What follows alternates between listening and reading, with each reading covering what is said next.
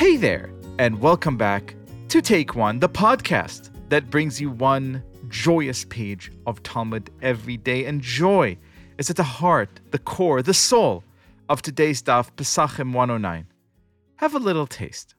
It was taught in a Baraita that Rabbi Yehuda ben Betera says, when the temple is standing, rejoicing is only through the eating of sacrificial meat, as it is stated. And you shall sacrifice peace offerings, and you shall eat there, and you shall rejoice before the Lord your God. And now that the temple is not standing, and one cannot eat sacrificial meat, he can fulfill the mitzvah of rejoicing on a festival only by drinking wine as it is stated, and wine that gladdens the heart of man. Now, I don't know about you, but I am very happy to be a proud part of any tradition that says that joy equals eating roast meat or if you can't drinking wine. But i want to hear from my master from my teacher from my friend the wise man who knows all things that spark joy. Rabbi david bashevkin how are you my friend?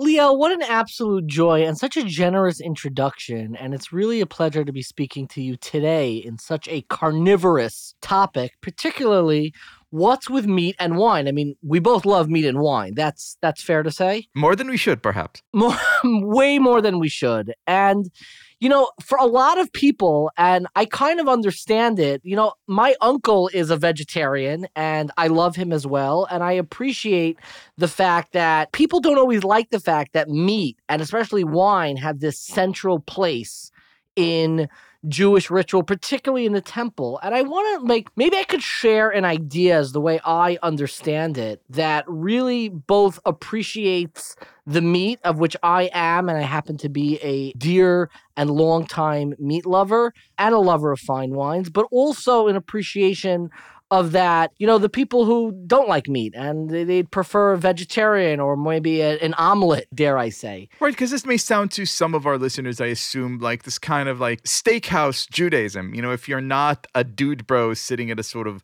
smoky room eating meat and drinking wine, then you're missing out on some of the experience. So so so take it away. Exactly. So that's what I want to distinguish. I don't think the Talmudic and biblical emphasis on meat is like that steakhouse Judaism. There, there's no, we don't smoke cigars and have it in a lounge as much as we all may enjoy that.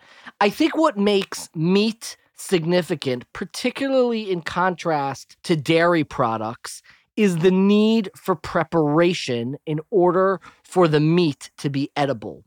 The contrast, and in many ways, Rebbe Nachman of Breslov, the great Hasidic master, talks about the distinctions and why meat and dairy, in so much of Jewish thought, are separated or considered two very different categories, is because what makes meat special and unique is that you must have preparation or it is simply inedible, as opposed to milk, which is edible immediately when you have it, or a vegetable that you can cut and eat right from the ground. What distinguishes meat is that it's really a food that is created through the partnership of nature and what we have in this world and man's own initiative in readying it, curating it, salting it, all of those things to get it ready.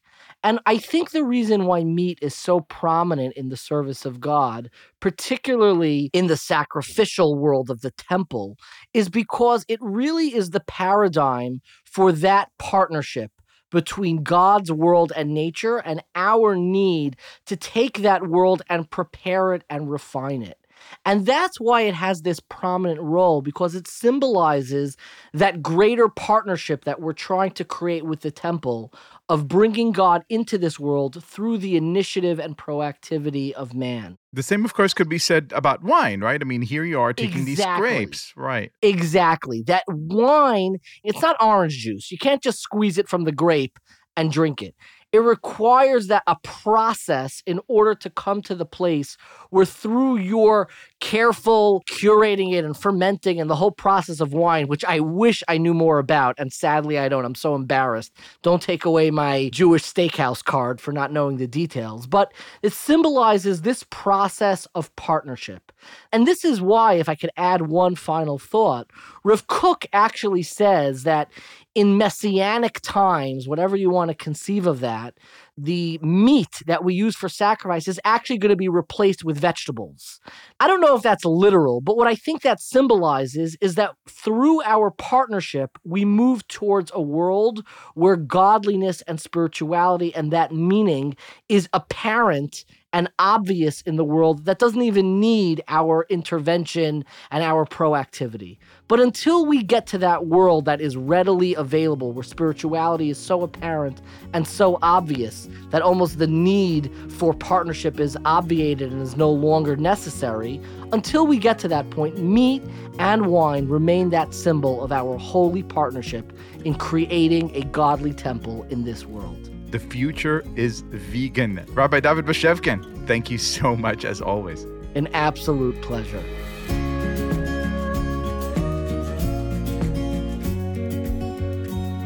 This has been Take One, a production of Tablet Studios. If you enjoy this show, and I hope you do, please go and rate and review us on iTunes or whatever platform you use to listen to podcasts. Each week, we'll be releasing new episodes Monday through Friday, covering the entire weekly portion of Daf Yomi. I'm your host, Liel Leibovitz, and our producers are Josh Cross, Sara Fredman Aeder, and Robert Scaramuccia. For more information, go to tabletmag.com slash take one or email us at takeone at tabletmag.com. You could find us on Twitter at take one daf yomi or join our Facebook group by searching for Take One Podcast.